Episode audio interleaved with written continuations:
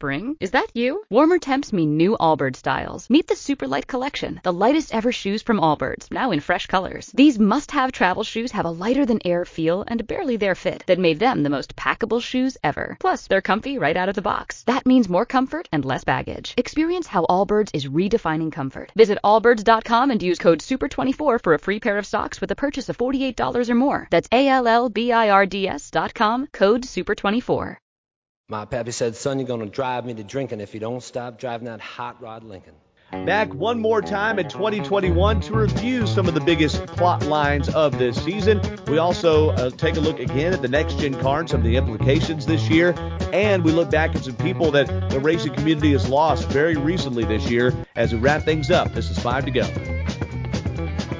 Arrested me and they put me in jail and they called my pappy to throw my bail. And he said, son, you're gonna drive me to drinking if you don't stop driving that hot. Hot Rod Lincoln. All right, strap in here. We're in the Vapors, the final stretch run of this calendar year.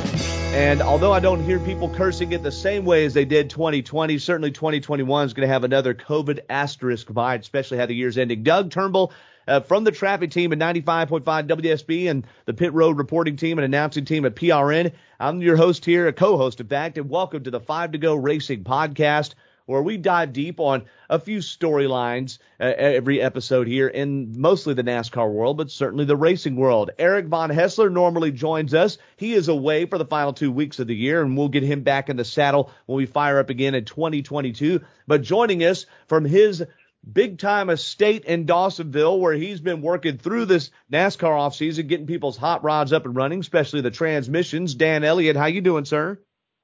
doing great. Hope everybody is doing the same and staying safe and um and had a awesome Christmas anyway. Hey, I hope you had a great one too. Did you because of what's been going on, Dan? Were you all able to get together uh, up in the Elliott household, or did you st- stay kind of separate, or what happened? Well, everybody's kind of staying a little bit separate. It's uh, it's a time right now. You just just got to be cautious and um, trying to lay low we we had a bit of a scare in our household as well, and we had to quarantine for a couple of days at the beginning of last week till we knew we were testing negative. But we were able to keep things kind of small and chill for most of the time there, and we're never at a huge gathering anyway, so that that's been good for us. But I needed the rest. I was off last week. I wanted to try to get a podcast in before Christmas, but being off work last week and jammed up the week before, suddenly here we are. It's the end of the year. And uh, what I want to do, Dan, is uh, first off, I want to wish everybody that listens in Merry Christmas, Happy Holidays, Joyful Kwanzaa, and, and Happy New Year ahead of you as well, because well, we definitely are uh, hoping to turn a new page and get some of the bad juju's behind us that have plagued us the last couple of years. But Dan, we can't ignore the fact that with the virus numbers going up at Daytona less than two months away, the big uh, Busch clash at the LA Coliseum, construction's already begun out there. That that's at the, right in the heart of February, so even closer. And I know the industry, they have a little bit of nerves, Dan, because COVID numbers are up and the number of next gen race cars built is uh, not up. so there's you got those things hovering around the shops, and I wonder, Dan, is I know you talk to people in the industry. I, I wonder if they're nervous too about people getting locked out of work because of some of the virus stuff, and then the supply chain, and then not having enough cars and not having a final rule book. You know, from everyone I've talked to so far, that seems to be the major concern is the fact that not enough not enough parts not enough cars together, not enough testing. There are so many not enoughs right now that that it does make you a bit concerned on what you're going to see. I think that's going to be the big the big story or the storyline going into Daytona is what are we in store for? What are we going to see? What do people think? What do people close to the industry think? Because I believe that that the storyline has definitely not been written yet on what we're going to see coming out of Daytona. Part of me, the entertainment guy, likes the excitement of having all these unknowns. And it would be, even if this was all buttoned up, we'd still have big unknowns how these cars race together and how they progress over a season. But to me, as stressful as it is for the people in the industry, I think, man, I'm, I'm kind of interested to see if teams really have car shortages and, and what rabbits they have to pull out of their hats to make it go. Of course, that doesn't provide the best show if teams are having to. Well, one of the predictions I've heard, Dan, is that they're going to go to Daytona and especially the preliminary laps before the 500 when you're talking about your practice sessions and your your duels and the, and the, and all that stuff, and even the Busch Clash at the LA Coliseum. That part of the what I've heard is that the, or a theory I've heard, I guess, is that they're going to race conservatively because if you wad up three cars at Daytona, that might be 60% of what that one race team has allotted. So you, you want to have a better show for sure, and, and you want them to go racing hard as much as possible uh, with the supply chain stuff, but also they just don't have things finalized, right? So here's the deal, and, and I'm not going to break down each test because they all kind of run together, but they have raced or tested rather multiple times at Charlotte Motor Speedway on the mile and a half track there trying different packages and battling several problems. If you were following social media or watching the racing shows or anything over the last uh, week or two weeks, you saw, for instance, Tyler Reddick, uh, rather infamously had three big spins and two big crashes, I think it was, in the test as he tried to get a handle on what the limits were on the car. But the big headline for me, Dan, out of that is after all this talk about the 550 package staying on the mile and a half tracks,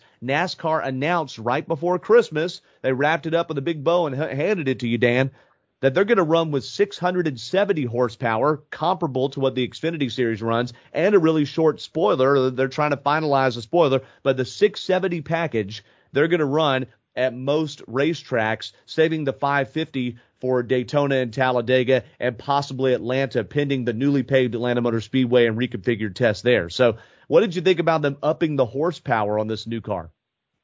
You know, it could be another one of those these things, and I and I said earlier in the year that that we have not seen the final rules, and that's what bothers me the most is we have not seen the finalized set of rules before they go to Daytona. Even to me, they they might have most of this set in stone, but until you end up in the line at Daytona going going through inspection and everything is set, uh, nothing to me is finalized until that point in time.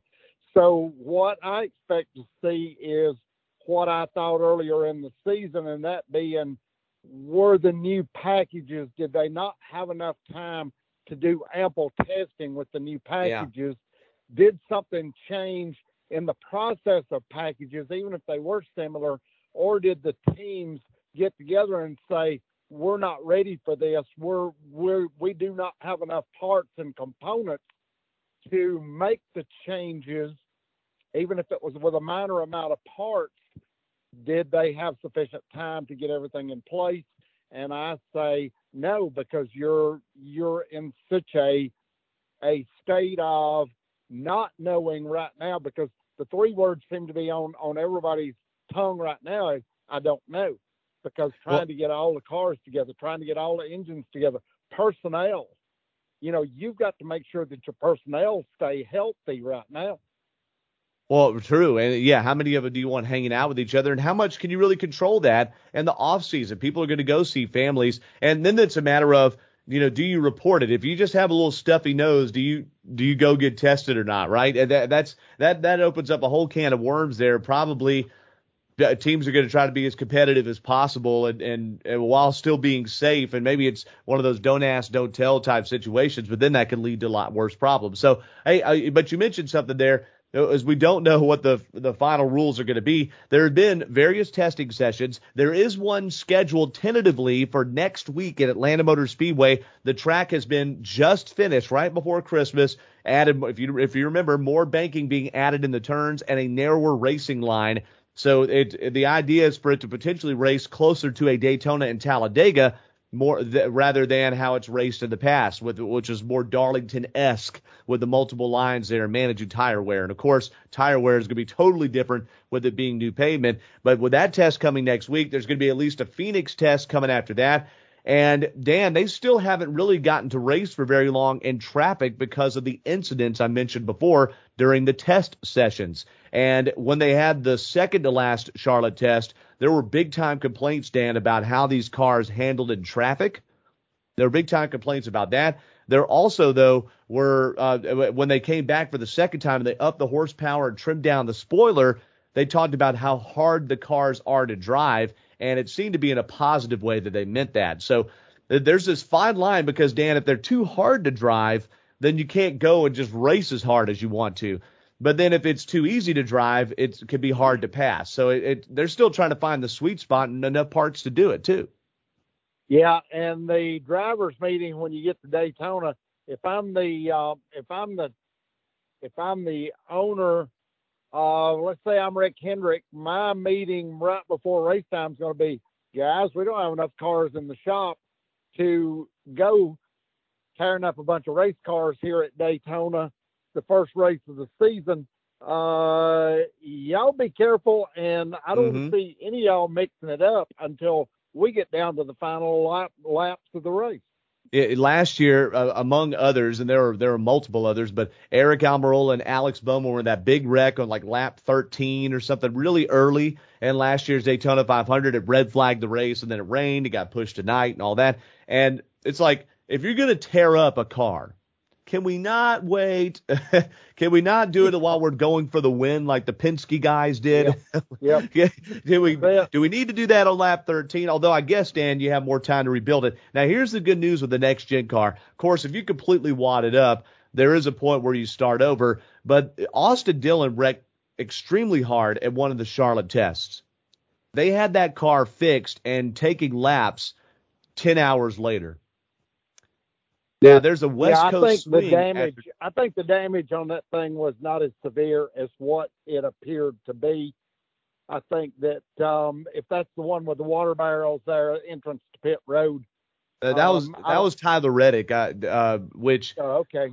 Yeah, the his did have less damage there, but I mean Austin Dillon, uh, I, he uh, there was moisture on the racetrack, and they went out to test, and they didn't have it all the way dry. It was like morning dew, and he just spun out, and he I think he hit nose first to the inside wall, if I'm not mistaken. But it was tore up, and I mean, I heard other drivers talk about it and say it was. I mean, that was a bad wreck, and and they had it fixed within 10 hours and back back ready to make competitive laps. You know that that that could be a positive for this next gen car is that when you're not prefabbing all the pieces, if you have a few extra, you know, front ends or rear ends laying around, you can bolt it right back together potentially. Yeah. So. Well, it's definitely going to be interesting to see, and I'd hate to I'd hate to hang my hat on the fact that hey, if you do damage to this car, it's a lot easier to fix. So that's yeah. one of the benefits of having the Gen Seven car. Well, I think that I think that's being advertised as one of the benefits. Is you know they're still going to have to take backup cars to the racetrack, but you could also yeah. have backup sections of car to put on your first one. You may not have to go potentially. I mean, this is me spitballing here, they you may have to go to a backup less times than in the past because instead of just saying eh, garbage, load it up, put it in the top of the hauler, get the old get the get the backup car out. Maybe you elect to, well, let's see, we've got tomorrow's the race and we've got this amount of hours to work on it. Maybe, if we just need to fix the front end, maybe we could do that. It, it, before with the old car or with previous versions of the car, you just you pretty much you get one ding in the car and it's done, right? So I, I, I well, think they're using that to, as a selling maybe point. Maybe you need to go back and get some of the crew chiefs from way back here's Pice because ah. back when we did not have backup cars, you had to fix the cars you had. Uh, and look, I, I, think that would be much more fun to see, honestly, you know, and, and probably put on a better show. Hey, speaking of crew, I'm going to really stretch here. Uh, Dale Inman, of course, still involved in the Brain Trust and what is now called, this has happened since we last talked, Petty GMS Racing. So Richard Petty Motorsports and GMS Racing have combined forces. Uh, the Maury Gallagher's team has bought the majority interest in RPM. So it's really GMS Motorsports, but they're, or GMS Racing, I should say, but they're leaving the Petty name on it there. So that'll still be the number 43 of Erik Jones and then the 94 of Ty Dillon, who now has a charter. So that's happened since we've last spoken. And there have been some other silly season moves as well. Landon Cassill's been added to Kaulig Racing in the Xfinity Series and and just several others. Uh, that Todd Gilliland's going full time Cup racing with Front Row Motorsports, joining Michael McDowell. And, and we're not going to cover every single one of those here, but there have been moves being made, and still a lot to be determined as well, especially in the uh, really in the lower series. Ryan Newman, Matt DiBenedetto, they remain unsigned free agents out there. Uh, and, and kind of surprised, Dan, that Matty D hasn't landed like at least a mid-tier Xfinity team, but the the seats have kind of closed up there, and I, I guess he doesn't have the funding. But I want to jump into that's kind of looking ahead still. I want to jump into looking back on 2021. And this was a season with big time changes in the schedules. If you look at it, the, the was it seven road course races of the Cup Series? You have a Bristol dirt race thrown in there. The trucks raced at Knoxville Raceway or at, at uh, there in Iowa, and, and so there was a lot to look forward to. And, and we can't, we're not going to sit here and review every single thing, Dan. But I wanted to do is first pick out a driver of the year for the Cup, Xfinity, and Truck Series. So, uh, Dan, I'll let you go first on all of these, and we're, we're, allowed to vote the same. But I'd like to hear who you choose as your driver of the year in the 2021 NASCAR Cup Series. In the 2021, I've got to go, excuse me, with Kyle Larson because to you don't say start out the season as he did, sort of kind of behind eight ball because he was out for a number of races and then came in and did not look like he was going to do anything great at the beginning of the season and then turn that around before mid-season and then have the season that he ended up with and walk away with a championship, my vote has to go to him. Uh, for sure, 10 wins, 26. Actually, it's kind of interesting to me that he had 20 top fives and then only six other top tens besides that. So when he wasn't finishing in the top five, usually he was uh, doing something else. He had, and, he did not have the best average finish of the Cup Series either. But he had 10 wins, 20 top fives, 26 top tens, and 36 races there. He led just a mind-numbing 2,581 laps with an average finish of 9.1. The only driver with a better average finish than him, Dan, believe it or not, was Denny Hamlin. Even though he only had two wins, ha- Hamlin was a little bit more consistent there, finishing uh, with an average of 8.4. I've got to gr- agree with you. Our 2021 Cup Series champ, Kyle Larson, would have been the driver of the year, whether or not he'd had that good pit stop at the end of the championship for Phoenix race, right? So uh, to me, Larson gets that hands down. And I don't even really know who to pick second, all right? Because uh, although Truex Jr was tied with Alex Bowman for second most wins with four. You can make a good case for Denny Hamlin. Uh, you can make a case for the consistency of Chase Elliott, though. I think a driver that was on the more disappointment side could be argued as Chase Elliott as well. So uh, Kyle Larson, 2021 Cup Series driver of the year. Now to the Xfinity Series, where Daniel Hemric got his first career win in all of his NASCAR starts in any series by winning the championship for Phoenix race and the Xfinity cars and the number 18 for Joe Gibbs Racing. So, uh, who is your Xfinity driver of the year, Dan? You know, that would have to be, yeah. Daniel has been my favorite for a long, long time. And seeing him run, I know we had a lot of the drivers that ran at Gresham, but he impressed me more than a lot that I've seen run there. And the fact that it seemed like if anything was going to stand in the way of him and and somewhat greatness I'll say here with with due respect is is just seems like anything that could go wrong went wrong to hamper him from being where I felt like he was deserving to be. For sure. So you so you have he's your vote not just as your favorite in your heart, but as the driver of the year in the Xfinity, correct? Correct. Yes, that is correct. And and he actually was really consistent despite having those near misses there. Every race that he finished, which was 31 out of 33, he finished on the lead lap. So even the races where the tire went down toward the end or bad pit stop, cycle back and a restart, he still managed to finish those on the lead lap and he had the sixth best average finish. He did only have one win, but 15 top fives.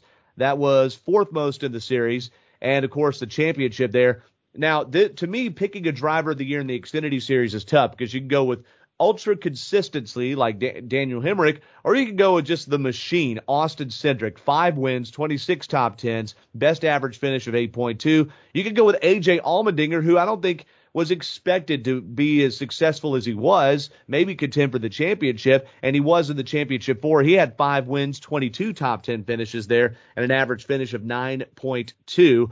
Uh, but one thing that speaks to Hemric, Dan, is the number of laps he led was second most in the series, 663. Austin Cindric almost doubled that, 1,150 laps led there. So he really just had a dominant year. Frankly, by all stat categories, should have been the champion. But I don't know that I, I could go with the 22 because I, I didn't see a full season from Ty Gibbs, the 18 year old who won in just his first career series start, 18 years old, four wins this season and 10 top 10s total. He also managed to uh, go and lead 244 laps, which is a lot more than a lot of full-time drivers, although significantly less than some of the other championship contenders.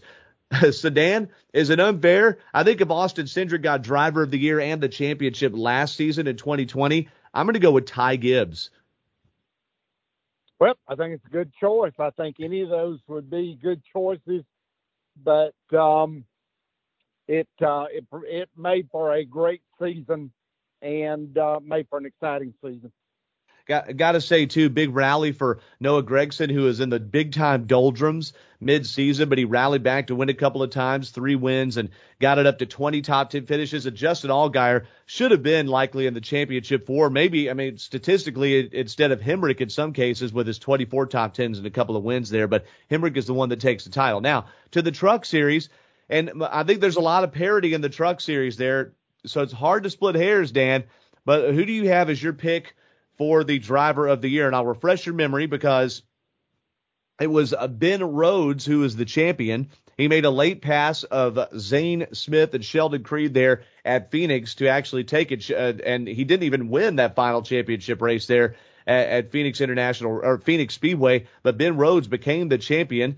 And you you had uh, Zane Smith in the championship four, uh, Matt Crafton was in the championship four, and John Hunter Nemechek with his five wins was also in the champ four. Uh, some other drivers with multiple wins include the Georgia drivers Chandler Smith and Austin Hill, who were eliminated earlier in the playoffs. So, any picks for driver of the year in the Truck Series? You know, Doug, I did not get to see as many of the races in the Truck Series, and and I know that that in years past, that would have been the series I would have probably followed the most.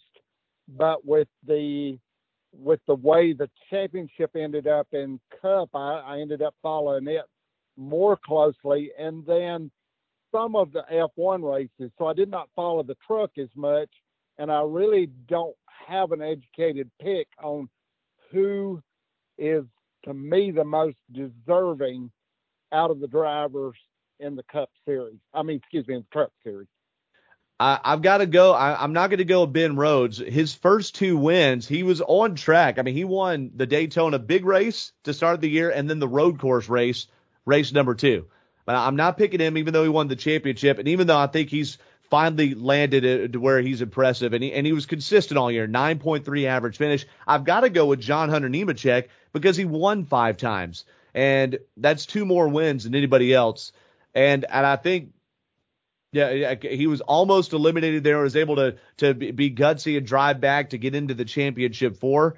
So I'm I'm gonna give it to John Hunter Nemechek, but it, it was almost like he was playing you know big, big leagues and the little leagues there in a way because just with the the best team and a driver with Cup experience coming down and just whooping on the kids pretty much is what it looked like there. Uh, but, but to me, it came down to between Nemechek and Rhodes. You can make an argument for Sheldon Creed as well, but Creed was woefully inconsistent this season there with a low top 10 number and only a 13.8 average finish, but he did squeeze out three wins. So my vote is John Hunter Nemechek, who, by the way, returns to the Truck Series next season. And the Truck Series is going to look a lot different with with GMS racing downsizing big time since they're going cup racing and uh, like Zane Smith's going to front row motorsports in the truck series. The t- two other GMS drivers, Chase Purdy and Tyler Ankrum, are going to the Hattori racing team which sees Austin Hill departing for the Xfinity Series. Ben Rhodes, though, is returning to ThorSport and to defend his title. So my vote, John Hunter Nemechek, and Dan's vote, uh, he didn't see enough of him, but you know he's voting for his heart, so he's voting Daniel Hemric. No, I'm just kidding. Okay, that's okay. All right. All right, so we, we've told some positive stuff here, but I want to look now at what the biggest dud in 2021 in all three of NASCAR's top series is to you, Dan. The biggest dud that could be story, race, uh, uh, you know, any kind of race, a driver, um, you know, anything, TV coverage, uh, the, this podcast. I don't know what. what do you think is something that you thought was going to do better? Well, I got to say that I, I was not disappointed in in most all three of the series, and I'm uh, and, and I'm not trying to do a cop out. It's just the fact that you just wish this virus mess would go away so you could get back into some normalcy of what I consider normal as far as practice qualifying and racing and the crowds and so forth. And I know that you had a lot of that that came back during the year, but now you're back in another scare, so to speak, again, where we don't know what to look for going into Daytona. And isn't it odd that you're about the same time frame from a year ago? It really is odd. I mean, the, the big difference, of course, is you got more people vaccinated. It's a milder strain spreading around. But to think we've done all this, all the protocols, and then we've rolled them back. And then what do we have coming for 2022? NASCAR did a great job in 2020 of getting back on the racetrack and back playing before a lot of other, really almost every sport did. Uh, it could this be something where you're seeing the the virus just rage through the NFL and NBA right now? You see college football bowl games getting canceled or teams pulling out left and right. At what point does this affect a driver? Or is there a way if it's a driver that has very few symptoms and test positive, could they still race? I mean, if they if they feel okay, could they, they not touch anybody and not be around anyone? And if they're vaccinated, still race? I don't know. I mean, that's that that's gonna be really tough. And NASCAR We've seen the Delta variant come back in the middle of last season, and really the protocols for the sport only changed a little bit. So I don't know that they're going to change a lot, but it's that the, the fact that it's still hanging over is a big dud. I agree with you, man. Yeah, it's it's the fact that that it's looming, or in in in in probably the best words is it's lurking. And as long as it's lurking, we don't know exactly what to expect. And I think that was the biggest thing about 2021 that no one had any control over, and no one knows what it's going to mean for 2022 in a lot of ways because it's affected the Gen 6 car. I mean, excuse me, the Gen 7 car. Well, it affected the 6, but it's really going to affect the 7. But how you come in and and you don't know what it's going to do as far as the teams are concerned because you and I both know that that racing's not going to be immune to it uh, neither is any other sport, whether it be basketball, baseball, or football. You're you're not going to be immune from it, and with the fact that you're coming with a new gen car, adds to the questions, and then different states that you travel to. You know, going to California first in the Coliseum. You know, what's that going to mean out there? I, yeah. I, I don't know. I don't know how it's going to affect it, but it will. And the amount of money it's taken to convert that Coliseum. I, I saw an article that was yeah. a million bucks to to to set the stage for that race out there. Okay, so will the TV money cover all of that, or are we looking to have a lot of spectators there?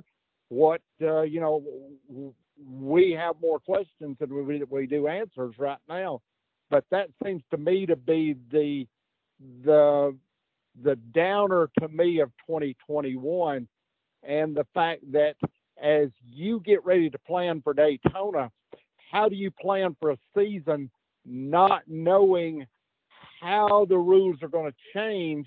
You know, we've got all the rule changes with the car. Now we're going to have the rules changing on how the media interacts, how the how the grandstands may or may not be allowed to be complete capacity? We don't know. Yeah, that's a great point. That's a a great, great point. It's tough to imagine how it's going to go. I mean, like just one thing to use the barometer. Last year there was no party at Times Square for for New Year's in uh, in New York City. This year there it was going to be a full house, and I think they pared it down to like 30% or or something like that. That's a rough number, but yeah, what what how does that affect? Does it even affect NASCAR, and, and just knowing that uh, generally NASCAR is in states that have Republican governors, and, the, and they generally are more lax as far as protocol goes. That's, I mean, that just very general monolith I'm painting there, but that's basically something to consider going forward. And yeah, that is a big dud that we're still having to do this. I did not think by 2022, and here we are just days away from it, that we would even be discussing that. This virus should have been over with, right? Well, it still continues. So uh, let me get That's my big dud right. in here. So go ahead, we Dan. talked about that. We talked about that during the year. toward the end of the year last year on on uh, another variant coming back and what that could do, and and now we're getting a glimpse of what again may be indeed, even though it should be a milder variant, but we hope and pray that it is milder and that things don't shut down. But as we look at the things going on in the world and, and how things are evolving, it looks indeed like we are going to get some more shutdowns. Uh, yeah, for sure. Uh, depending on where, but yeah, absolutely. So, uh, good insight from you there, Dan. Hey, my big dud. It's hard to beat that one, and and I, I had an idea going in what I was going to pick, but uh, then I saw thought of something of a bigger dud. So my initial dud, and I, and I really was excited about this, and I'm sure it's going to be good longer term was going to be just the the whole really the two dirt races added the Bristol dirt race and then the Knoxville dirt race for trucks. The Knoxville dirt race and trucks became an agonizing grind of a race that lasted until late at night because they just kept wrecking.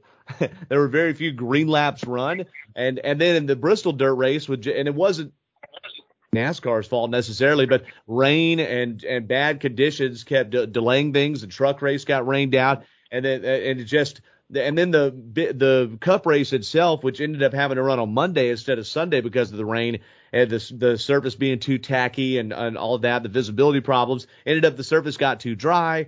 And and you know this year I think it's going to be run closer to nighttime and, and different conditions, but it, it just didn't it didn't deliver as for as much hype was put around it, and that doesn't go on any one party. And I think it has the potential to be successful with some modifications. So I'm not beating up on the whole thing. But that was my initial dud vote. But then I thought, Dan, I picked, I skipped over a lower hanging fruit. And the biggest dud of 2021 was Stewart-Haas Racing. And really all of Ford. But Stewart-Haas had nine time winner Kevin Harvick in 2020, put up zero wins. It had Cole Custer performance wise regress. Chase Briscoe had a really rocky rookie season, and Eric Almirola just had the year from hell until he became the only Stewart-Haas driver to actually win a race when he took New Hampshire, and he did so honestly, actually uh, out racing for it, and not just on pit strategy, right? I, I don't mean the other ways are dishonest, but he did it organically, is the word I was looking for. Stewart-Haas Racing it absolutely struggled and did not have a good Xfinity season either with Riley Herbst. So they're my biggest dud of 2021. Although it's hard to argue that COVID still being a big story is not a bigger dud than that. So there you go. So my vote, you know, think, Racing. Your vote, the Rona. Yeah, eh, but you get into the you get into the season as far as performance goes, and it's kind of like um, kind of like well, Talladega Nights. If you're not first your life, and it seemed like Hendrick just carried the season.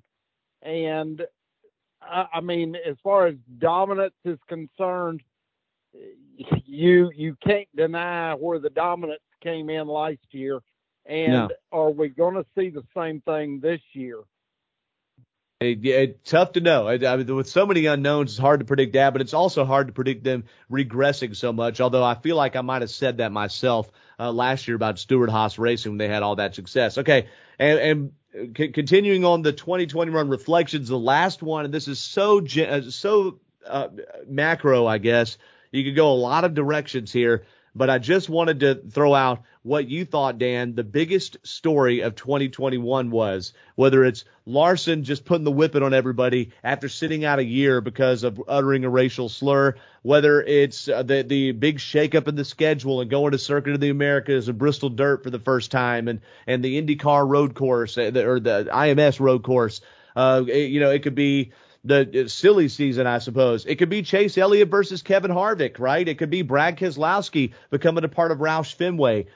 What what do you think? And, and I'm skipping over some things, of course, but what do you think the biggest story this year is?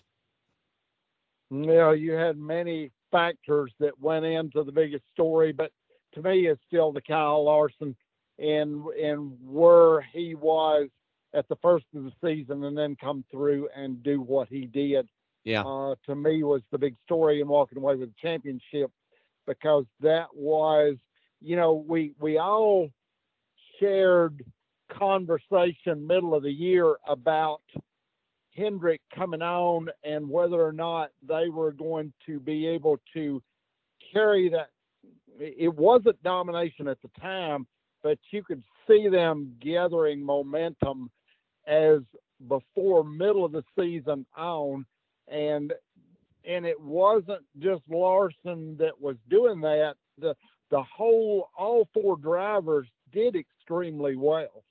And yeah. and that's why I look at that as far as the Hendrick organization because from middle of the season on I you know I said then it was going to be the Hendrick Cup. And it was it was going to be one of those things where if he didn't win it something bad happened that you had no control over that was going to be the game changer. And and they carried through the whole season. And I just don't think that I just hope that that we have a a series of teams this year to where that it's not that way where we see uh, not domination by one organization but we see a variety of teams that that are vying for a championship. You know, long before and and not by mid-season, you're looking at this saying, well, you know, it looks like this is going to be it. But we were concerned that Hendrick was going to carry through the end of the year, but they carried through in fine form. Well, for sure. And I was thinking at some point they were going to get caught up on or the rules. They they they, they had that deal after Nashville mid-season where NASCAR pretty much came to him and they're like, you need to change the the nose or something on the car. Yeah, there was a little bit of tolerance. They were maybe getting away too much with, and they changed it, and then but they were still good, and and then they could then Larson roared back again, and just I mean, and on the verge of getting knocked out of the playoffs at the Roval, he was able to survive that race. Oh yeah, and win it. Yeah, and then, and of course, th- then he goes and does what he did at the end of the season there, taking the championship when it looked like Truex was going to win. He was driving away at one point. So yeah, big cheers to Larson. That is a big story, although the race itself at Phoenix, I don't think stands out as one of the greatest races or the most consequential races necessarily of the year.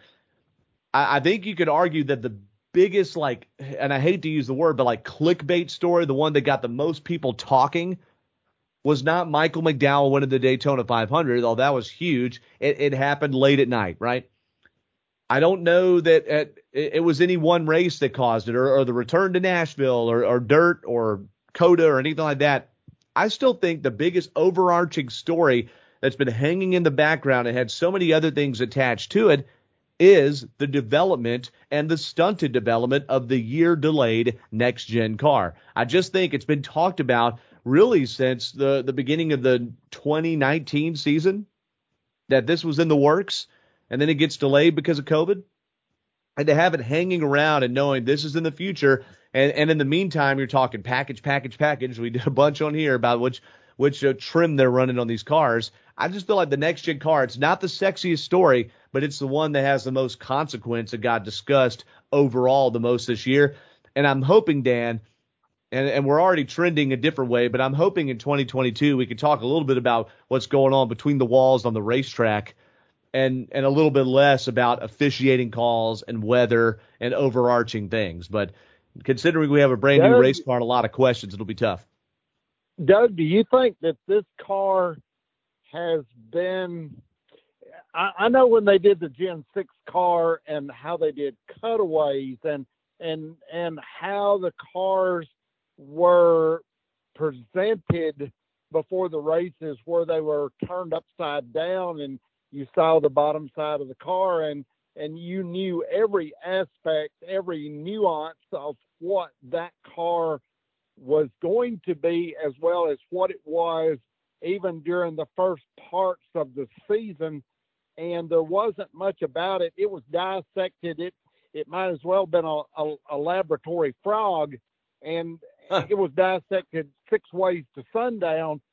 And that's something that even though I've tried to search out a lot of places, and there have been there have been some places that have had some good stories and and some things that I've seen educating me on what the new car would be.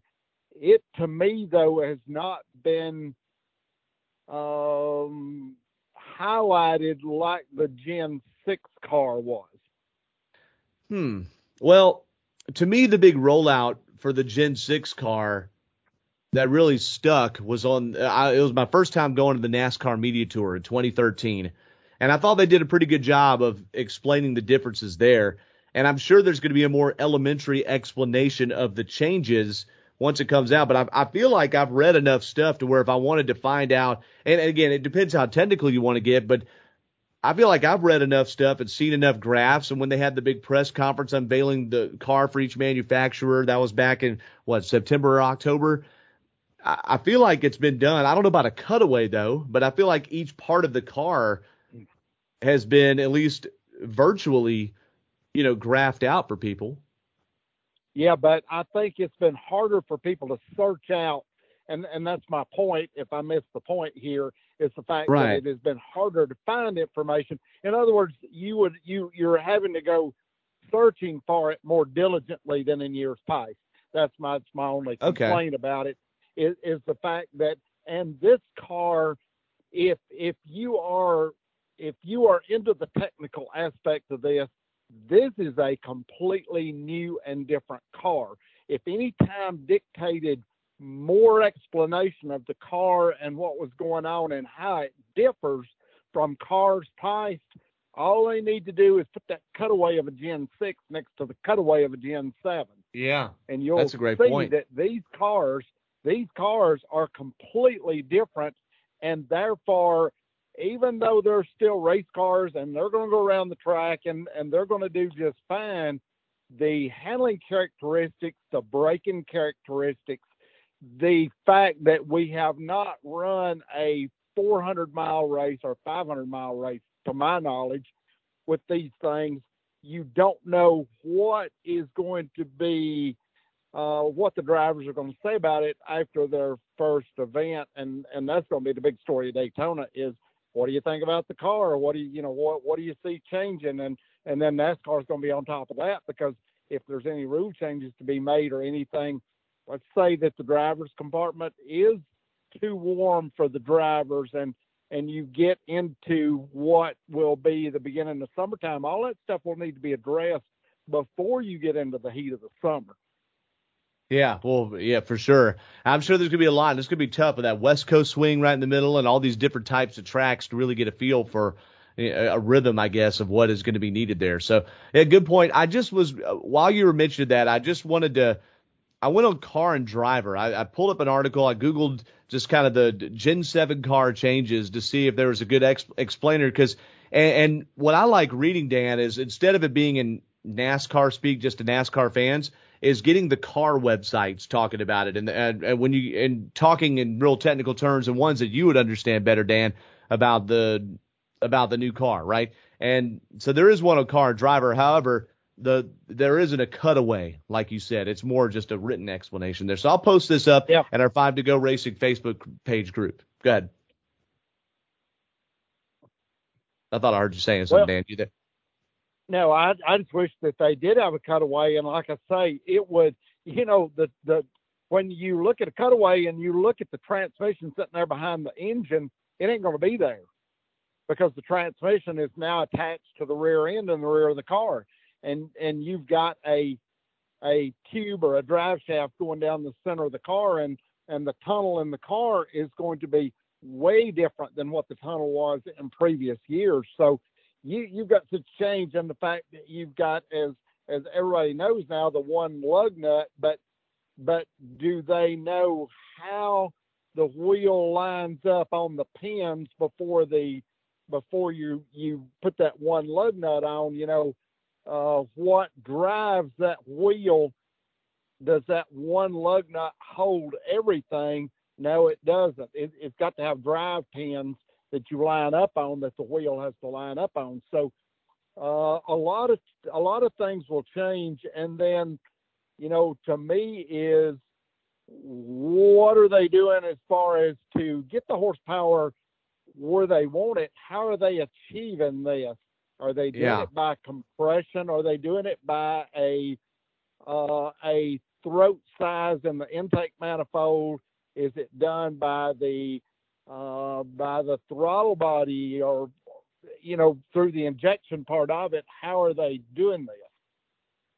that's a great point. Yeah, and, and those are questions I, I certainly would like to know the answers to, even though to me it's vague just because of my mechanical knowledge is nowhere, not even one one hundredth probably what it is of yours. So th- that those are good things to ask there about the Gen 7 car. So I'm posting a link to the car and driver article in uh, our Five to Go Racing Facebook page there just to run down the specs again. And some of you listening have already read things like this before. But to answer Dan's question, yeah, I, I don't know of a good side by side cutout comparison. I'd have to do some digger, uh, deeper digging there. That's the word. All right. Hey, before we sign off here, Dan, and we're getting ready for the new year, we did have one title get decided since our last episode on December 8th, and that was in Formula One. And I know you, you don't follow that closely necessarily, but there was a it, came down, at, rightfully so, to the two title contenders entering the Abu Dhabi race tied in the points, and then and then Lewis Hamilton running away with it until a crash right short of the end with about seven or eight laps to go. Nicholas Latifi from the Williams team wrecked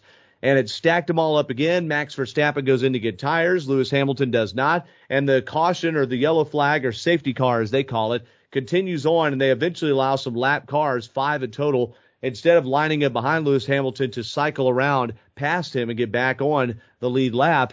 And they allowed Verstappen and Hamilton to restart next to each other, and Verstappen bested Hamilton on a one lap shootout to end the season. So, on one hand, Dan, I'm like, well, yeah, I want the top two guys to have one lap to decide it all for the for the year. But on the other hand, the fact that there were so much so many judgment calls made, and I don't have much insight other than what other people's outrage is because I'm not as familiar with F1 rules, but a lot of people thought that that call was was kind of pulled out of the back pocket there instead of being understood what exactly was going to happen, and that that allowed Verstappen to line up right behind Hamilton's tires on the restart and get going. So did did you have any insight into that and and sort of an overall view, I guess, of of how this affects other motorsports or what it shows?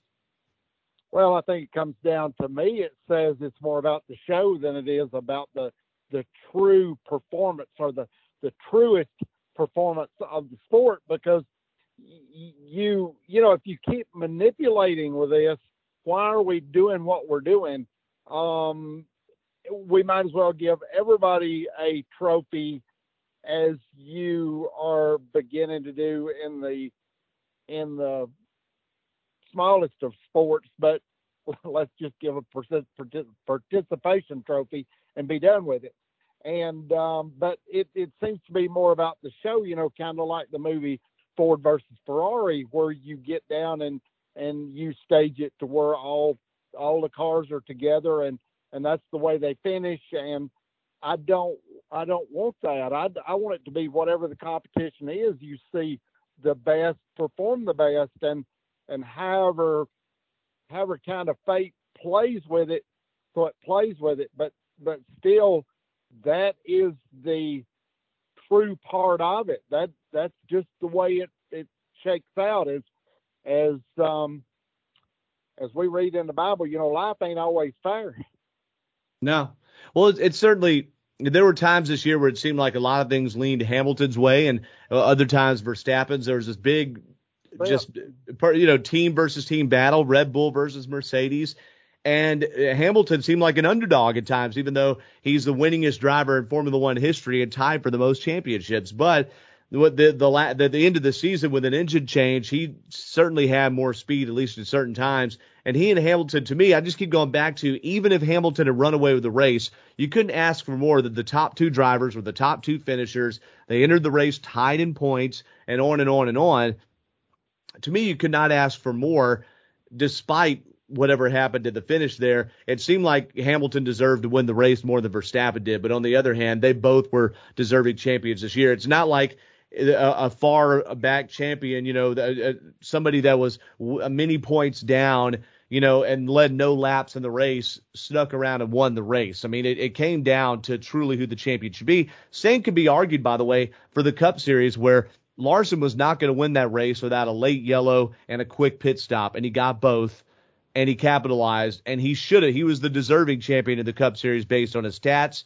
But if Truex had won the championship with his four wins, I don't know that I'd be crying in a thimble about that. I mean, it's it, it is what it is. That's championship racing. So at least in NASCAR. That's exactly but, right. That yeah. that is that is the way it is, and you're not uh, you're not tampering with the outcomes.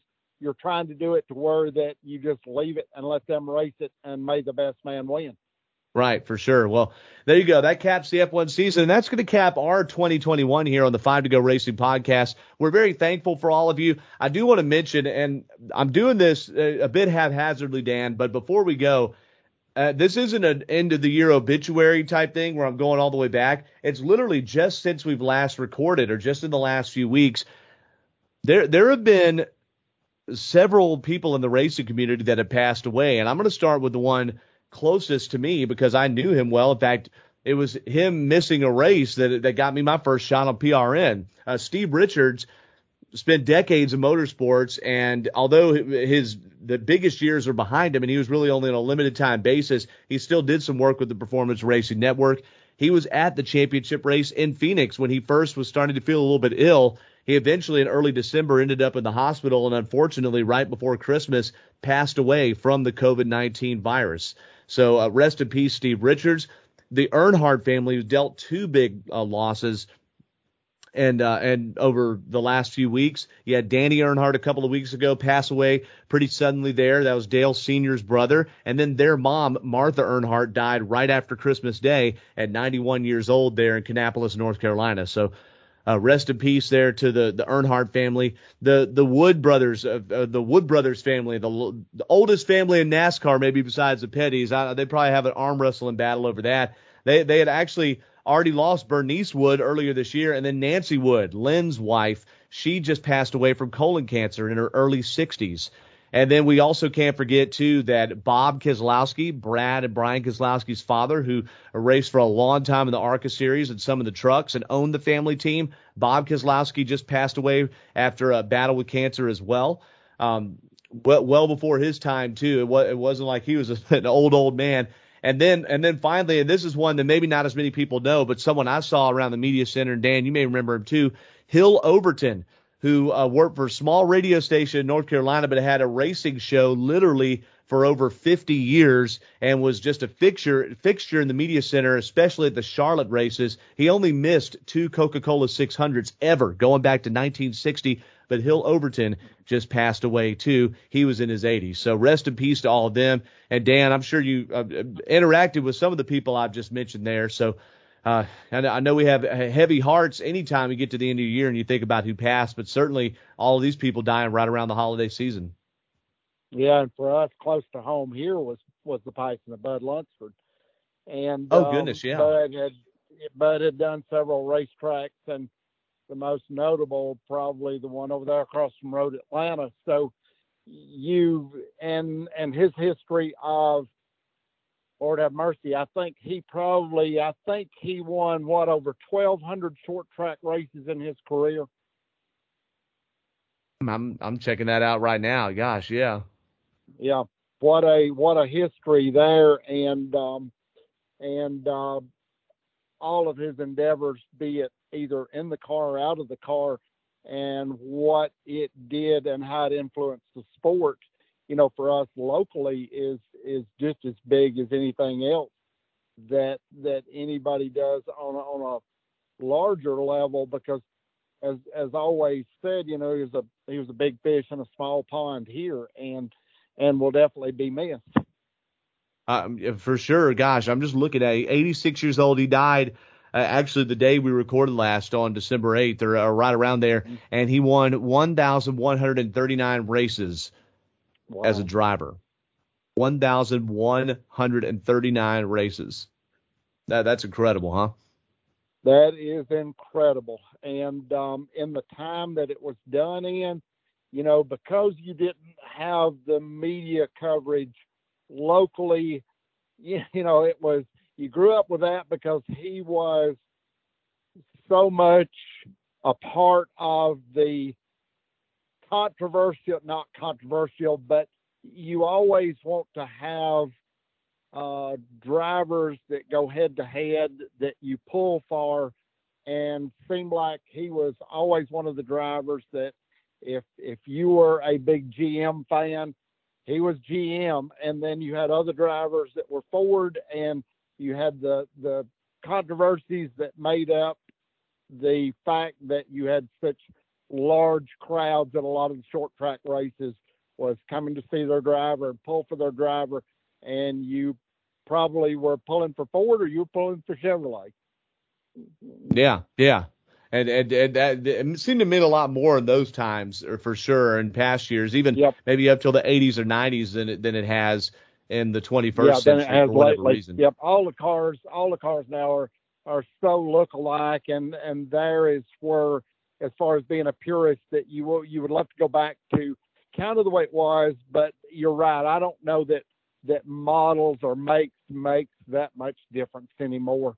Mo- Right, and and they the changed so much too on the street. I mean, we're not just talking about NASCAR. They it seems like the legacy. In fact, the thing now is to bring back the 80s and 90s models that were discontinued and more recent, like Ford bringing back the mm-hmm. Bronco or Chevy bringing back the Blazer. It seems like a, it, you're harkening back to the recent past by bringing stuff back and and and certain uh, chains or models just kind of go by the wayside there with the you know the Ford Escape has been around for however long and I, I think it's already been if I'm not mistaken replaced by the Bronco which I think is what the Escape replaced right? It- it's weird how it goes. So Yeah. for sure. Well Dan thank you so much for joining today there and, and for bringing Bud's name up too. Uh, I should have had that uh, t- tops on the list considering that he's in the Georgia Racing Hall of Fame among other things so uh, thank you for that and any any parting shots here before we sail off into the next year No, just uh, look forward to to to seeing more of the progression of the Gen Seven car, and um, less progression of the COVID virus. I want to see that go away. Absolutely. Well, uh, the, I, I completely agree on both of those. I'm excited to see what the next year holds, and a, a lot of big changes in the sport. A lot of the ones you expect each year, with drivers changing seats to the the overall of the Busch Clash of the Coliseum, and then and then looking at the development too of where the Nashville Fairgrounds comes into play, and what what happens with the the Nashville area probably having two races soon, and how that affects the rest of the schedule. The Cup Series racing at Gateway, all this different stuff and, and not to mention the fact that we're in the uh, the twilight of the career of one of the greatest drivers of our era, Kevin Harvick, who's uh, running potentially the last two years of his Cup career, although that hasn't been announced, and Kurt Busch too. So see if they if they can squeeze out and stay relevant here as they reach their mid 40s. So that that's all going to be fun to follow, and we'll definitely be doing that here on the Five to Go podcast. Before we get going uh, in, into the 2022 racing season, I do want to get and I haven't decided who it will be yet, but somebody that's driven that next gen car and get them on here to talk a little bit about it and, and break some things down. Uh, David Ragan's a big friend of the uh, podcast and friend of ours, and, and you know you you talked to him and his dad some there, Dan, and I mean Dave, Dave has d- done test driving for Ford behind the scenes, but whether it's him or somebody that's still racing full time, we'd love to get them on and not to mention some other drivers too and kind of get ready to preview the season. So we'll do that for you coming in 2022 where we bring back Eric Von Haessler as well. But we want you all to have a safe and happy new year. So hope you had a happy holiday so far. And for Dan Elliott, I'm Doug Turnbull. Thank you so much for listening to the Five to Go Racing podcast. God bless and here's to a great 2022. Spring? Is that you? Warmer temps mean new Allbirds styles. Meet the Superlight Collection, the lightest ever shoes from Allbirds, now in fresh colors. These must-have travel shoes have a lighter than air feel and barely there fit that made them the most packable shoes ever. Plus, they're comfy right out of the box. That means more comfort and less baggage. Experience how Allbirds is redefining comfort. Visit allbirds.com and use code SUPER24 for a free pair of socks with a purchase of $48 or more. That's A L L B I R D S dot com, code SUPER24.